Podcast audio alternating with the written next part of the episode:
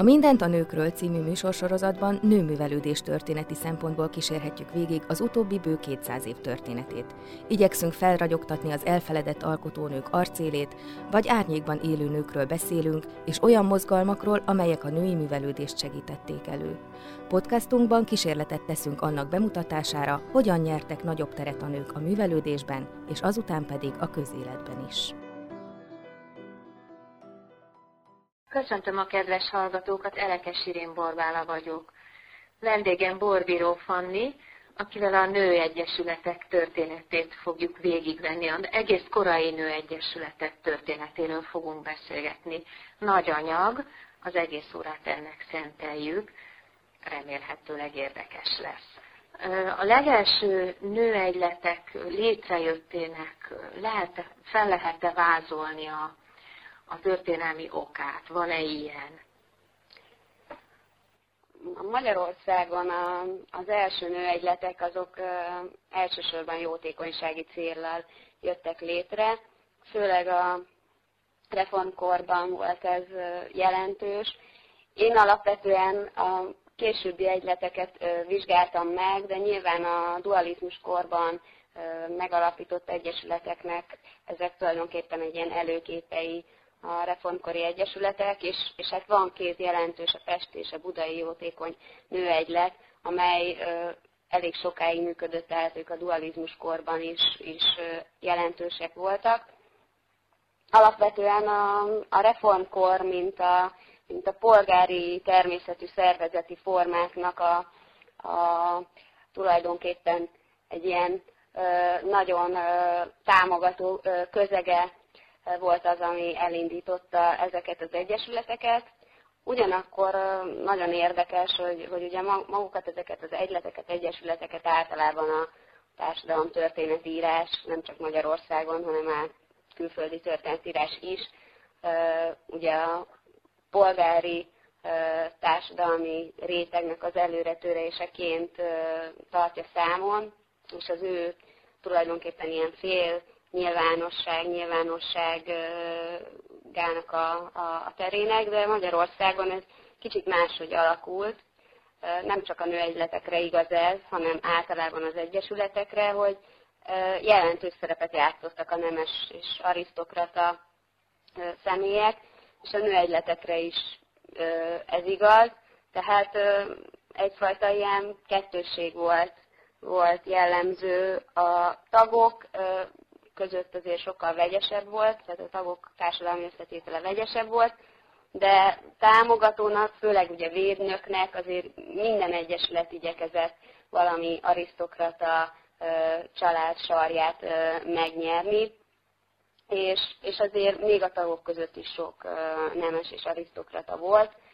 Nyilván aztán itt különbséget kell tenni a között, aki ugye ezt egy védnökként csak a nevét adta hozzá, és, és azok között, akik meg aktívan részt vettek az egyesület életében. A budai és a pesti jótékony nőegylet az jóformán nyomorenyhítési célból, a megelőző háborúk kárainak a, az enyhítésére jött létre, és konkrétan milyen tevékenységeket folytattak? Ilyen menedék otthonszerűségeket, vagy hasonlókat. De...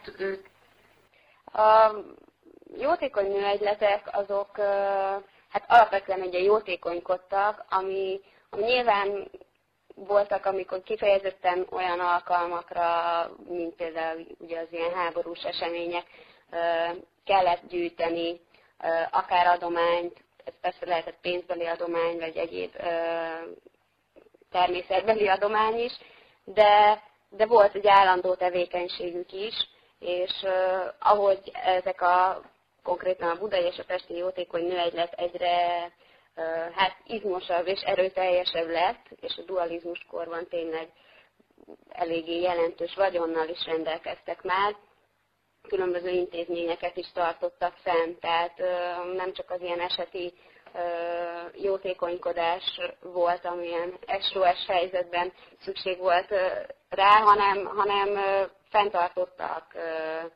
különböző kórházi vagy kórházhoz hasonló létesítményeket, mint ápolda, és, és szegény kórházakat, szemkórházat, árvaházat, önkéntes dologházat, és hát mondjuk ilyen lábadozók házát, tehát ami ugye már az ilyen nem kórházi intézmény, hanem inkább ilyen utókezelési intézmény. Tehát ezeket az intézményeket tartották fönn. A vagyonuk az részben ezért is ilyen nagy, mert ugye a vagyonba beszámították azokat az ingatlanokat, amik az Egyesület tulajdonában voltak, és hát ez azért elég jelentős mennyiség lett már a dualizmus korban.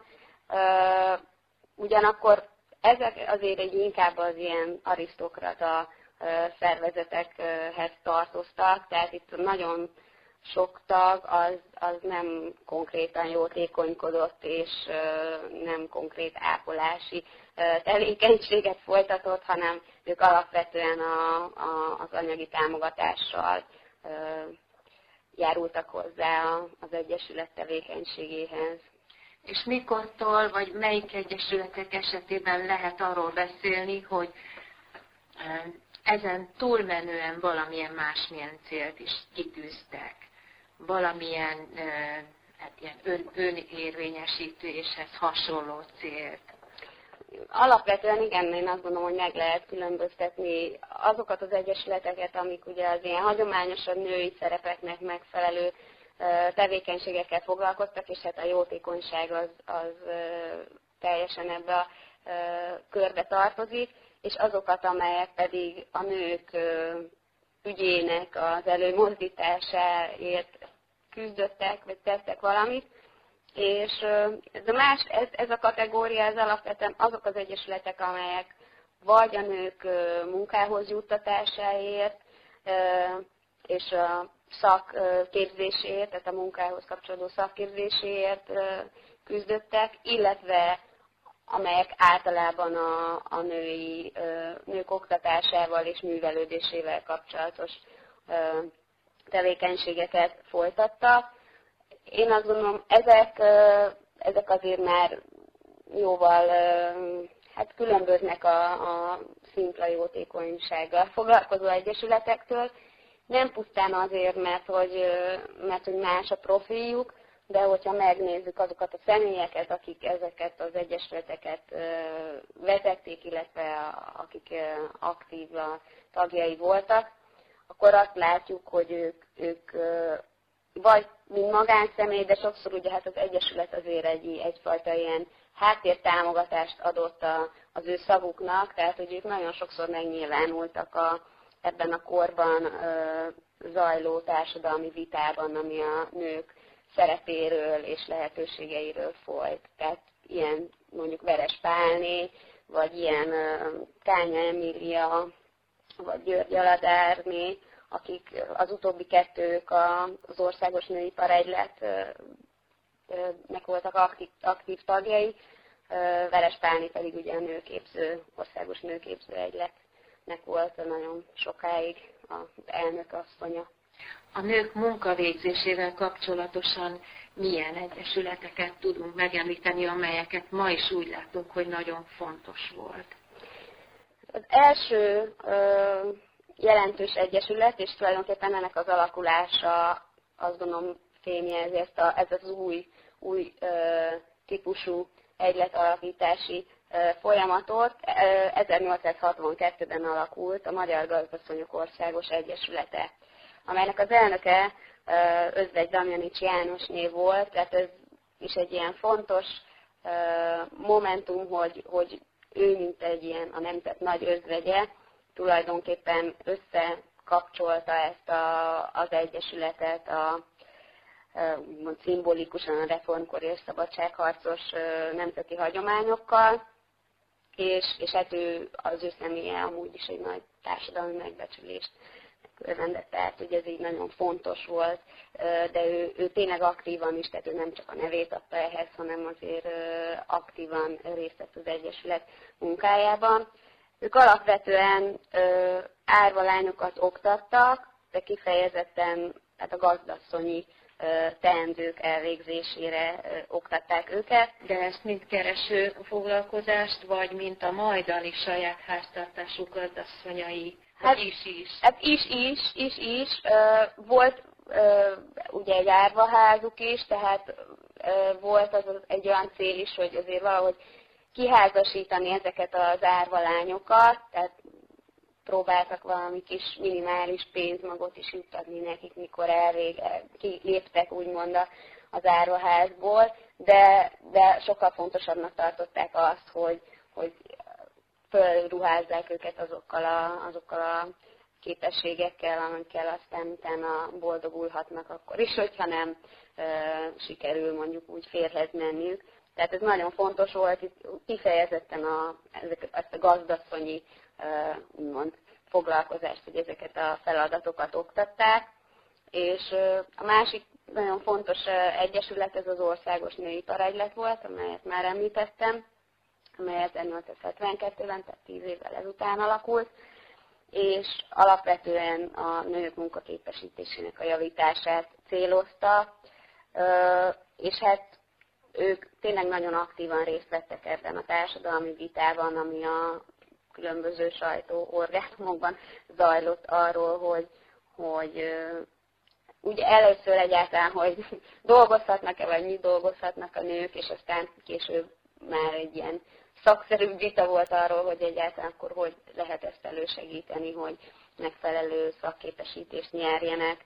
És hát ehhez kapcsolódóan ő nekik volt egy nőipartanodájuk, és, és időnként ilyen kézműipari bazárt szerveztek, ahol azokat a termékeket, amiket ezek a nők készítettek, árusították, és megszervezték az Országos Nőipar kiállítást is, ami egy ilyen jelentősebb esemény volt. Ezek óriási fegyvertények, és itt közbevetőleg akartam volna az előbb mondani, hogy nagyon sok nő kellett, hogy dolgozzon. Tehát az ipar fölszívta, és ezt nem győzöm minden ilyen alkalommal hangsúlyozni, hogy a nem dolgozó nők azok, azok hát nem, majdnem nem létező fogalom.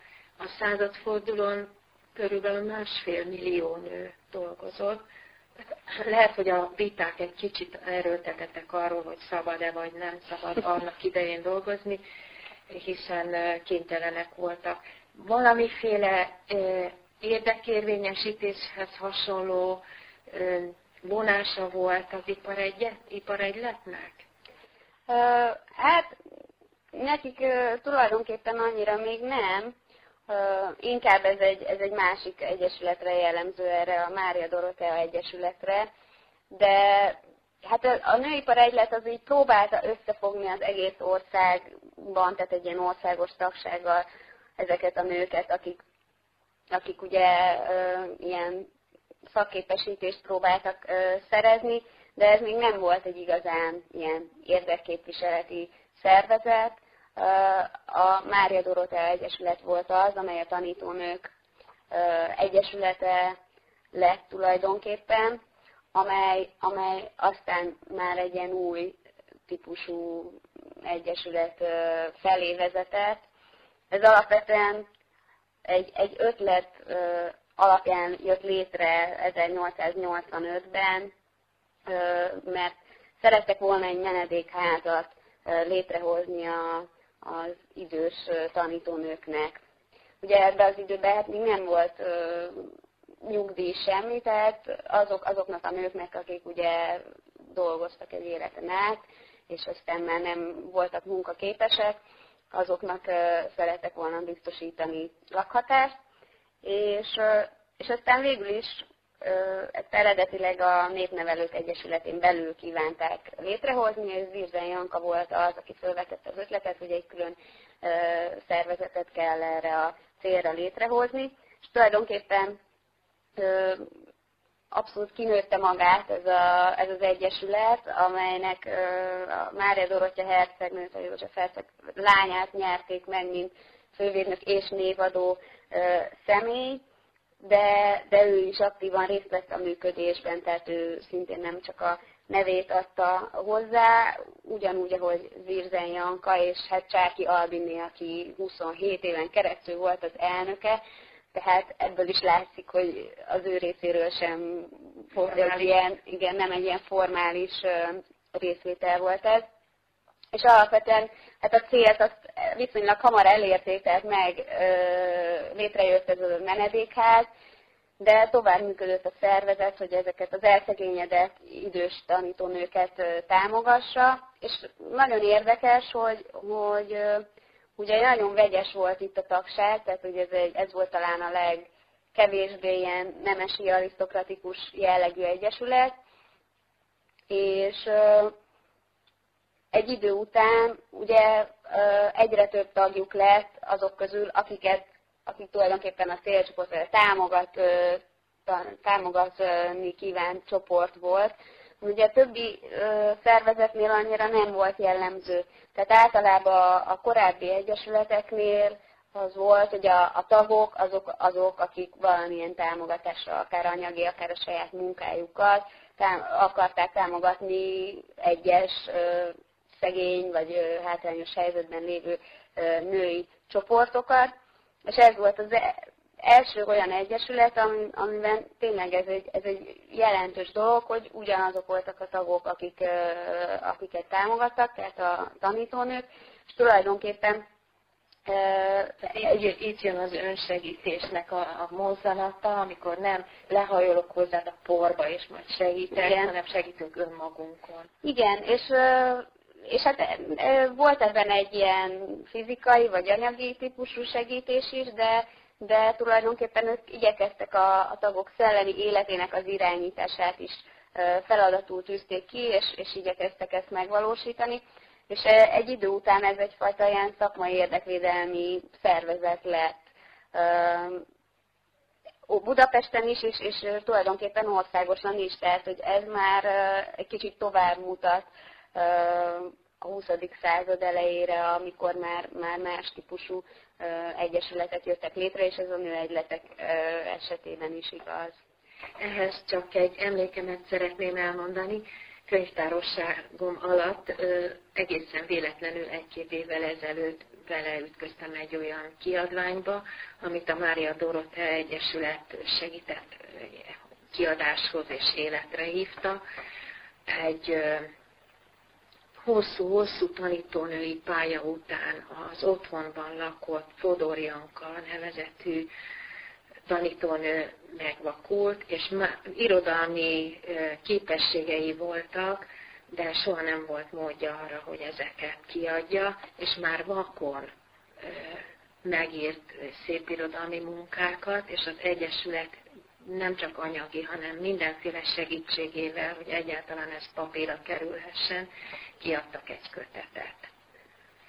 Úgyhogy nekem ez nagyon szívbe markoló volt ez, és tényleg én is úgy érzem, hogy ez lelki erőt adott a tagoknak, és mindenféle hát szellemi muníciót meg, meg önbecsülést. Hát ez nagyon fontos, egy, főleg egy ilyen esetben, amikor ugye, tehát, e, mégiscsak ez az időszak az, amikor bizonyos szakmákban ők tömegesebben elkezdenek benyomulni, és hát a tanítónői vagy tanítói szakma is egy ilyen, tehát én azt gondolom, hogy, hogy nagyon fontos szerepe lehetett egy ilyen önszerveződésnek, egy ilyen szervezetnek a kis vidéki tanítónő életében, aki úgy érezhette, hogy még, még, még sincs egyedül ezzel a, azzal az egész szituációval, amiben találta magát, hanem, hanem ott voltak a tagok, És, és ez azért támogatást adhatott nekik. Tehát én is azt gondolom, hogy ez egy elég jelentős szerepe vagy feladata is volt a szervezetnek. Thank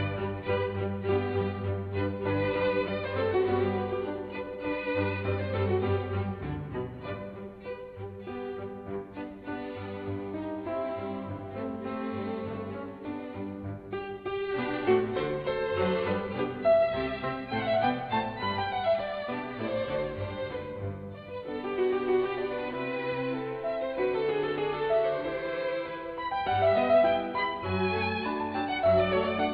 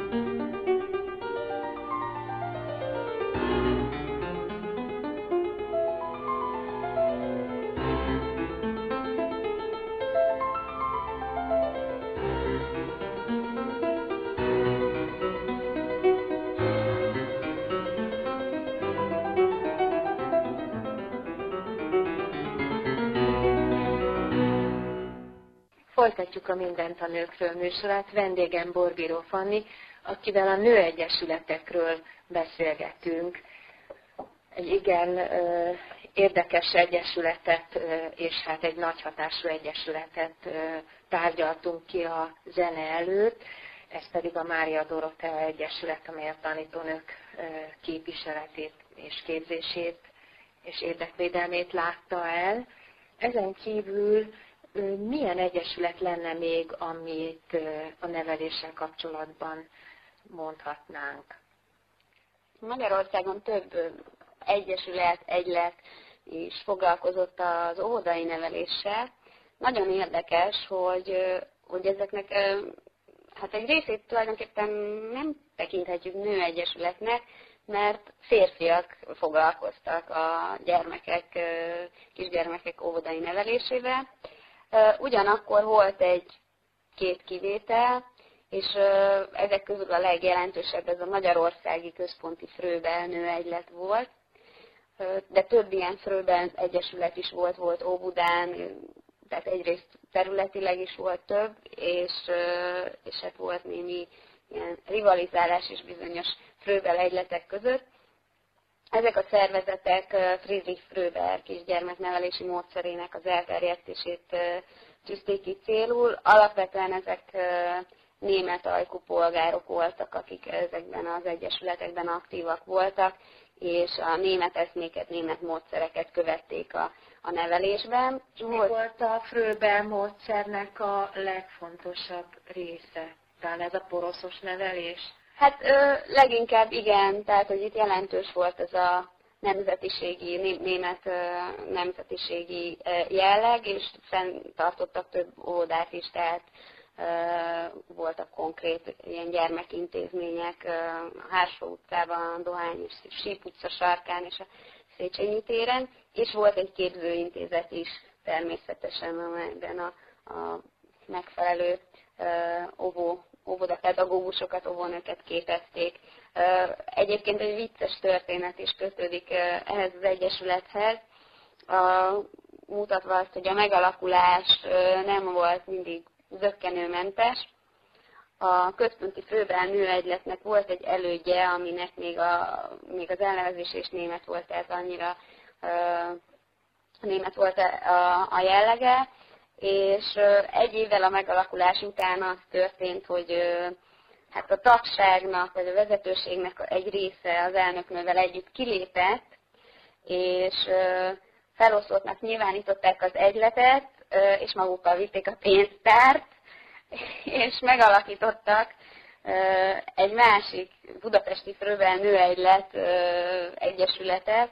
Ráadásul ez nem volt elég nekik, hanem, hanem még az előző egyesület intézetével szemben nyitottak egy intézetet. Azt hiszem, ez így mutatja, hogy, hogy hát akkoriban is voltak mindenféle problémák és, és konfliktusok a civil szervezetek között, illetve a civil szervezeti tagság között. Tehát azok, akik manapság ezt megtapasztalják, azoknak azt tudom mondani, hogy ez nem, nem egy új jelenség. Tehát a Fröbel Nőegylet az alapvetően ezzel az óvodai neveléssel foglalkozott, de mondom, rajtuk kívül voltak más, más óvodai egyletek is, amelyeknek viszont tényleg szinte csak férfi tagsága és vezetősége volt. Mennyiben kötöttek az egyesületek az egyes vallásokhoz? Egyházakhoz, inkább nem a vallásokhoz. Ebben az időszakban egyre kevésbé, ugyanakkor mondjuk kiemelhető a Pesti Izraelita Nőegylet, amely ezernyolcszázhatvanhatban alakult, és amelynek egy nagyon kiemelkedő személyisége Bischitz Dávid Fischer Johanna volt, aki egyébként nagyon érdekes, hogy az ő jótékonysági tevékenysége miatt kapta meg családja ezernyolcszázhetvenkilencben a nemességet, Hevesi előnévvel, tehát ennyire elismert volt az ő egyleti tevékenysége, És hát ez a nőegylet, ez, ez a, amikor megalakult, akkor a főrabbi és általában működése alatt is a budapesti zsidóság támogatását élvezte. Olyan személyek, mint Varma Mor vagy Falk Miksa, hát időnként ilyen rendezvényeken jelenlétükkel támogatták az Egyesületet. Ugyanakkor ők nem tettek különbséget az általuk segélyezettek között a vallás szerint, tehát az ő, ő általuk fenntartott árvaház, illetve ö, ilyen népkonyha, népkonyhára bárki ö, betérhetett. Tehát ilyen szempontból nem volt ez ö, meghatározva, hogy ők, ők csak a zsidó felekezetűek segélyezésével foglalkoznak. És hosszú ideig ö, tudott talpon maradni az Egyesület?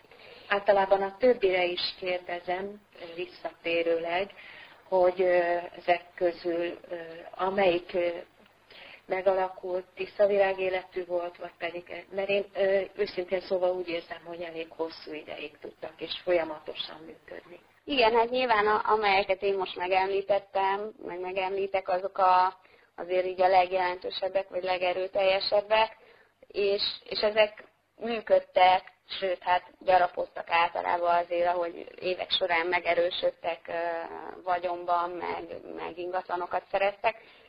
Úgyhogy ezek általában fennmaradtak az első világháborúig, vagy akár még tovább.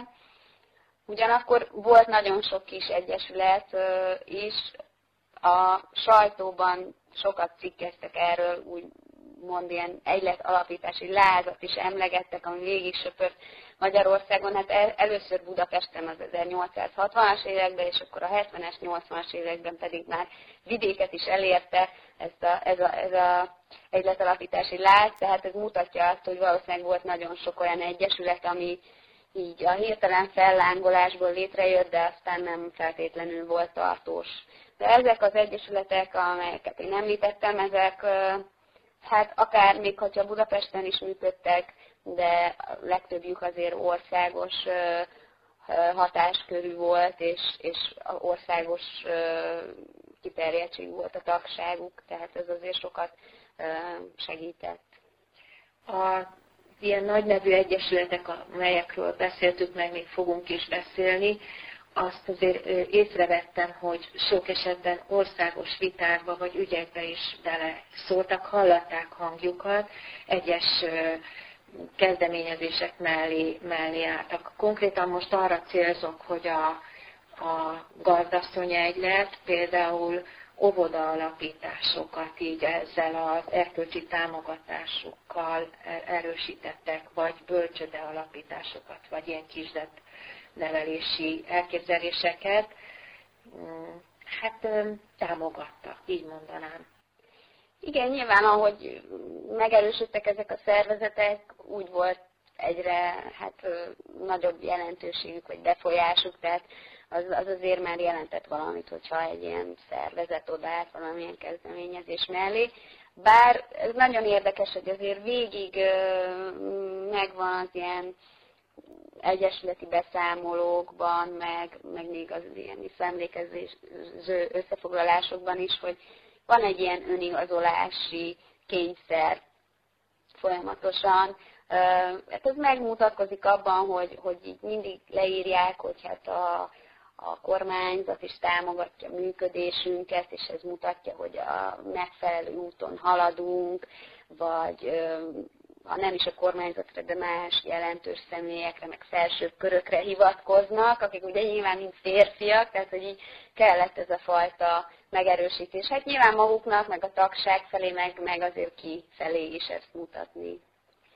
Most elérkeztünk beszélgetésünknek egy olyan pontjához, amit nagyon várok, mert megbeszéltük, hogy az Országos Nőképző Egyesületről is feltétlenül szót ejtünk. Különösen érdekes számunkra a női fejlődés, vagy a női jogok és a női művelődés tekintetében ez az egyesület, és azt hiszem, hogy érdemes róla részletesen beszélni.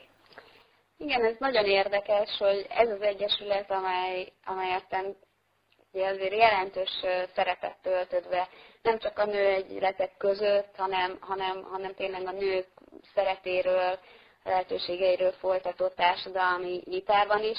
Még ez, ennek a megalakulása is kicsit nehézkes volt, mert bizony sokat kellett Veres Pálnénak dolgozni ahhoz, hogy, hogy összejöjjön az a első ülésen, alapító ülésen az a huszonkét tag, aki megalapította az Egyesületet.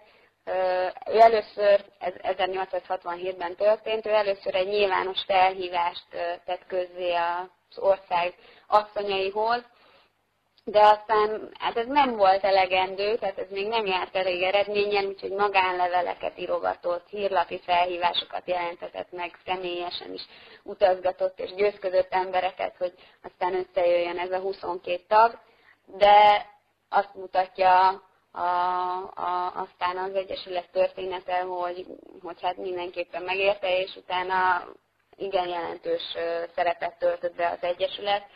Szerintem a szerepénél még egy picit azzal várjunk, mert Veres Pálné személyére érdemes egy picit koncentrálni, olyan szempontból, hogy ötvenöt éves volt akkor, amikor ebbe a nagy munkába belekezdett, már egy felnevelt gyerekkel a háta mögött. Nem, nem, azt gondolom nem véletlen, hogy hát nagyon sokan voltak, voltak így, hogy akkor jutottak el. Nyilván ez egyfajta ilyen személyes fejlődés is, tehát hogy addigra jutott el oda, hogy felismerte azt, hogy milyen problémákkal is szembesülnek a magyar nők.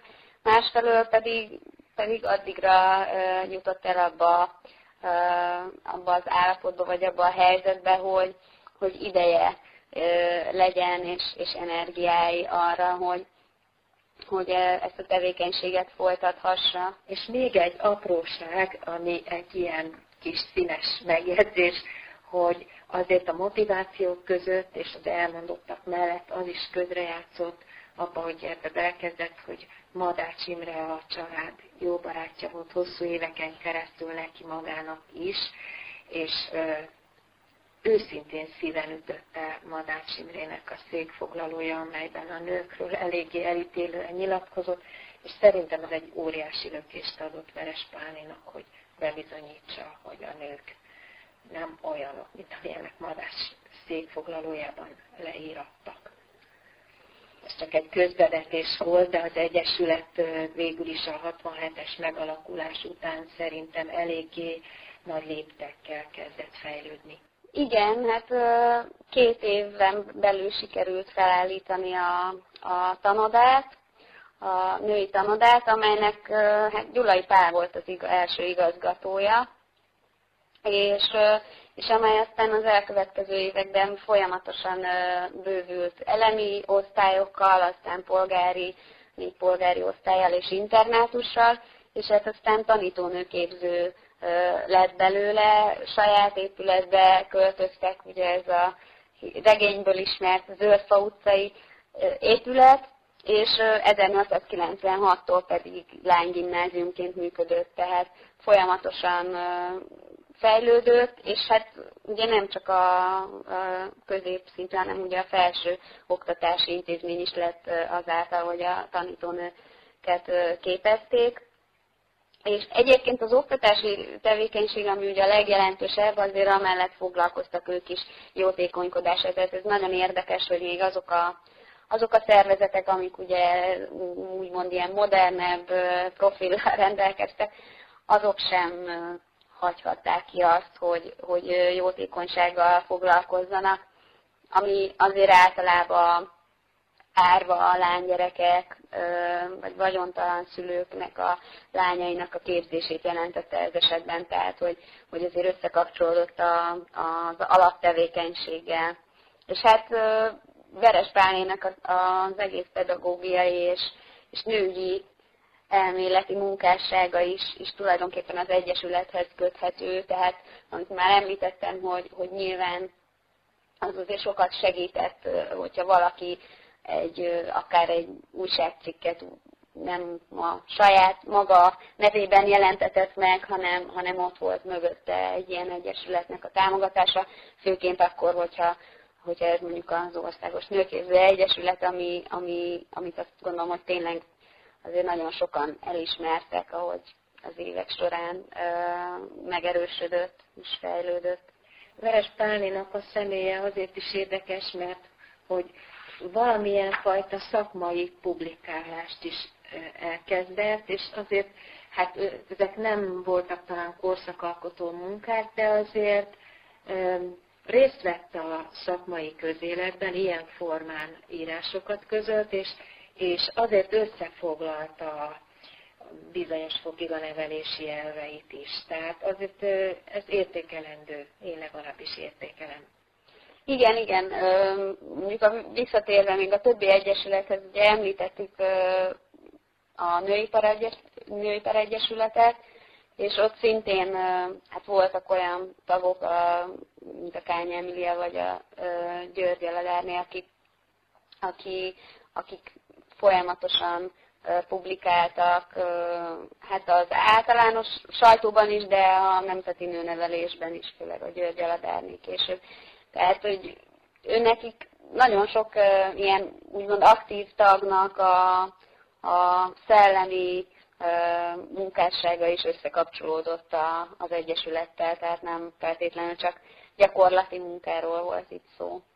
És hát az, az úttörők lelkesedésével, a, az elsőknek a, a ügykuzgalmával itt a személyes fejlődést segítette ez a tevékenység, tehát oda-vissza hatolt, a személyes fejlődésük is lehetővé vált egy ilyen, hogy úgy mondjam, nemes ügynek a szolgálata kapcsán. Ez nagyon szimpatikus nekem. Igen, tehát azt gondolom, hogy személyesen is nagy, nagy hatása volt ennek, de, de a nőkre úgy általában, mint társadalmi csoportra is hatása volt, hiszen az egyesületeket általában is a társadalomtudomány úgy tekinti, mint egy, mint egy lehetőség arra, hogy, hogy egy még nem demokratikus berendezkedésben az embereknek minél, minél hát, tágabb köre tulajdonképpen gyakorolhassa ezeket a demokratikus jogokat, és egyáltalán hát az egyesületek, mint tulajdonképpen a közélet színterei, vagy a, a politika, de hát a helyi politika helyi kis köreiként jelennek meg, és nagyon érdekes, hogy ugye ennek a reformkorban volt egy nagy jelentősége, és ahogy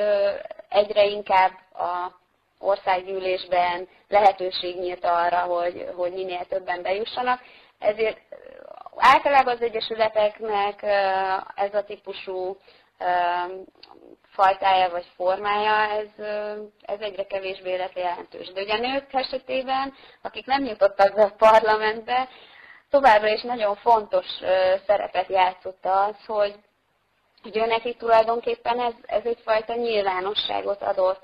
Tehát a nők, akik alapvetően a magánélet körébe voltak szorítva, és ugye voltak olyan társasági események, amik, amiket tekinthetünk ilyen félnyilvánosságnak, ők tulajdonképpen ebből az egészből kiléptek a, a nyilvánosság felé azzal, hogy, hogy mondjuk beléptek és aktívan részt vettek egy ilyen egyesület életében, és hát az egész egyesületi szervezeti felépítés, meg szabályzat, az, az ezt próbálta elősegíteni.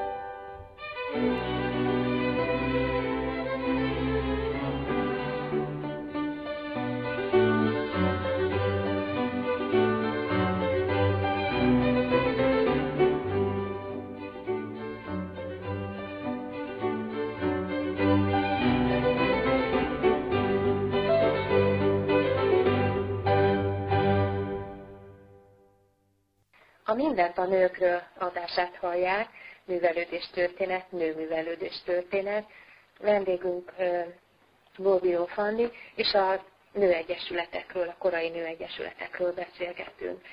Nagyon fontos egyesületeket említettünk már, és elkezdtük azt is elemezni, hogy miért is olyan fontosak ezek az egyesületek a mai szóval a demokratizálódás szempontjából, és sok minden más szempontjából is. Ezt kellene talán még egy kicsit kibontanunk. Azt gondolom, hogy hát a sajtóban megjelent kritikák és negatív hangok is mutatják, hogy milyen jelentős szerepe volt az egyesületi tevékenységnek bizonyos nők életében. Valóban, hát maga az egyesületi felépítés, tehát a szervezeti felépítés is, is azt segítette, hogy, hogy lehetőség nyíljon nők számára a véleményük kifejtésére, vélemény, különböző esetenként ütköző vélemények megvitatására, döntések meghozatalára. Egy ilyen, tulajdonképpen igen, egy ilyen demokratikus szabály keretében. Alapvetően hasonlóak voltak az egyesületek ebben a felépítésben, tehát minden esetben voltak fő tisztségviselők, mint elnök, alelnök, jegyző, titkár. És emellett általában működött egy ügyintéző szerv, és egy nagyobb létszámú választmány. A választmány az ugye havonta ülésekre, tehát ez volt egy ilyen kontrollszerv, illetve volt egy közgyűlés. Nyilván a közgyűlésre minden tag elmehetett, tehát hogyha valaki csupán csak tag volt, akkor is azért valamilyen szinten, hát ha máshogy nem, de, de ugye az éves beszámolót el kellett fogadni a közgyűlésnek, tehát valamilyen szinten azért befolyása volt arra, hogy milyen irányba is tart az az egyesület. Tehát még a kevésbé aktív tagoknak is ez egyfajta nyilvánosságot jelentett, de hát főleg azoknak, akik, akik választmányi tagként, vagy főtisztségviselőként működtek, azoknak bizony ez egy, hát ez egy nagyon fontos feladat volt, és, és az, hogy a sajtóban is ugye, úgy jelennek meg, hogy a ilyen-olyan egyesület elnöke, mutatja, hogy, hogy ez igenis egy, egy pozíció, vagy egy rang volt. Arról lehet-e valamit tudni, hogy a, az egyesületek egymással törődtek-e, bármilyen kapcsolatuk volt-e egymással? Azt gondolom, mindenképpen kellett, hogy legyen, mert nagyon sok átfedés van a, nem is, hogy tagságban, de vezetőségben, tehát személyi átfedések. Tehát sok olyan ö, nő van, vagy hát nem is sok, de, de az a kevés nő, aki nagyon aktívan foglalkozott ezzel a témával, előbb-utóbb nem csak egy egyesületben vett részt. Tehát ugyan nyilván mindegyik személy köthető valamelyik egyesülethez, amiben a leg, amihez a legszorosabb kötelékek fűzték, vagy ahol a legaktívabb volt, de, de én azt gondolom, hogy ez az együttműködést, vagy együttgondolkodást is mutatja, hogy, hogy, hogy voltak olyan, tehát Bischitz Dávidné is nem csak az Izraelita Nőegyesületet vezette, hanem más egyesületekben is tisztségviselőként részt vett. Tehát volt egy ilyen fajta kapcsolattartás mindenképpen, már csak ezek miatt a személyi összekapcsolódások miatt is. A társadalmi elfogadottságukról már kezdtél említést tenni, egyfelől a sajtó, másfelől mondjuk politikusok. Ezekről mit mondhatunk? Nagyon érdekes, hogy ugye ezt nem mondtam, de ez az általános, hogy ezeknek az egyesületeknek a tagsága nagy részben női. Nem feltétlenül magától értetődő, mert, mert volt olyan, olyan egyesület, ahol külön meg kellett határozni szabályzatban, hogy a választmány kétharmada nő kell, hogy legyen. Tehát általában az ilyen titkári vagy pénztárosi pozíciókat azért szeretnék férfiaknak adni. Nem tudom, feltételezve azt, hogy ők jobban értenek ehhez.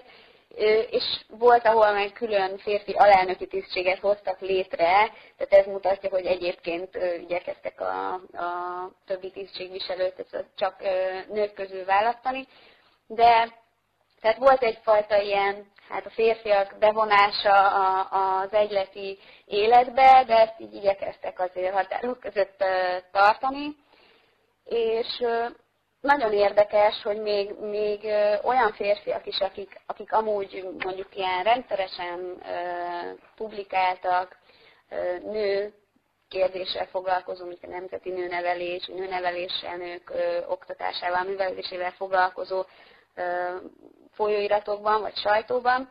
Közülük is azért vannak többen, akik, akik uh, úgy nyilatkoztak, hogy alapvetően a jótékonykodás az, ami a nőegyesületeknek a, a feladata kell, hogy legyen, és valahogy azt próbálták sugallni, hogy hát az egyéb dolgokat az jobb, hogyha a férfiakra bízzák a nők, és hogy hát maradjanak meg a, a jótékonysági tevékenység keretein belül, mert hogy azért igazából az, az a nőegyletek valódi feladata.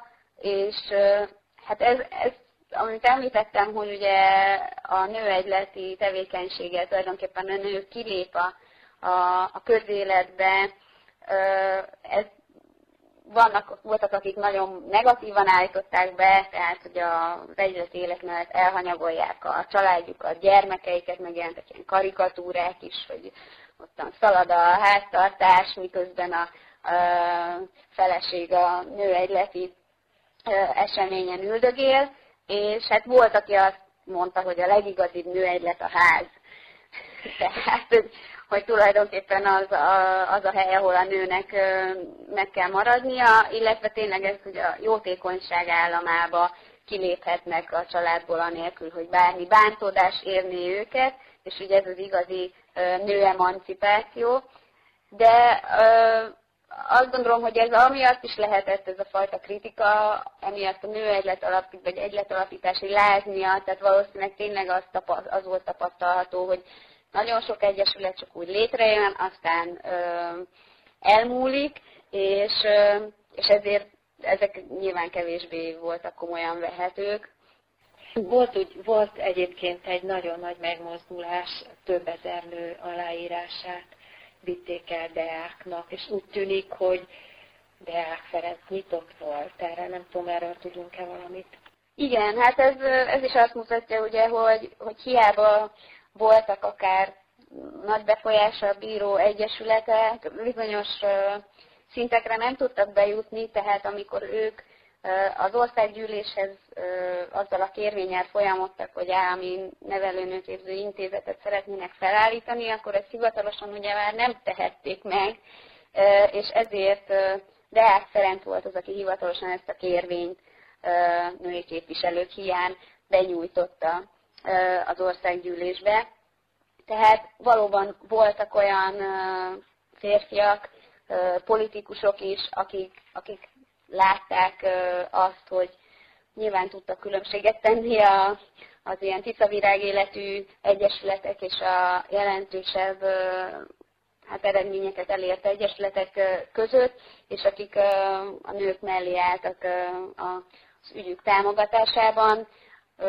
Nagyon szép hasonlatot írt Mikszert Kálmán, aki az Országos Nőképző Egylet jubileumára írt egy cikket, és ő ott az országgyűléshez hasonlítja a nőegyleti gyűlést, és azzal zárja az ünnepi írását, hogy érdemes élni a közügyeknek, és nyilvánvalóan ezt arra gondolt, hogy a nők számára is érdemes élni a közügyeknek, tehát azt gondolom, hogy azért ez fontos kiemelni, hogy igenis voltak férfiak között is támogatók, nem csak a, akár egy, egyleti tisztségekben, Hanem, hanem magasabb posztokon is. Műsorunk vége felé, akkor foglaljuk össze, hogy a korai nőegyesületeknek a jelentősége miben állt, és meddig tartott ez a hatás. A reformkorban elindult folyamat, az azt gondolom, hogy a dualizmus korszakában beérett, és, és egyfajta változás figyelhető meg a a jótékonyság, alapvetően jótékonysággal foglalkozó egyesületektől a nők művelődésével, oktatásával és munkához juttatásával foglalkozó egyesületekig, és tulajdonképpen ezek az egyesületek ugyan tényleg az első világháború is, sőt volt, amely tovább is működött, de azt gondolom, hogy ezerkilencszáznégy az egy ilyen határkő olyan szempontból, hogy ebben az évben a Nőtisztviselők Országos Egyesületéből, ami ugye már egy ilyen érdekvédelmi új típusú szervezet, létrejön a Feministák Egyesülete, és ezzel megkezdődik a, egy újabb típusú nőegyleti korszak. Köszönöm, hogy itt voltál, természetesen majd a további fejlődésére a női egyesületeknek is visszatérünk a későbbiekben. A hallgatóknak köszönöm a figyelmet, viszont hallásra!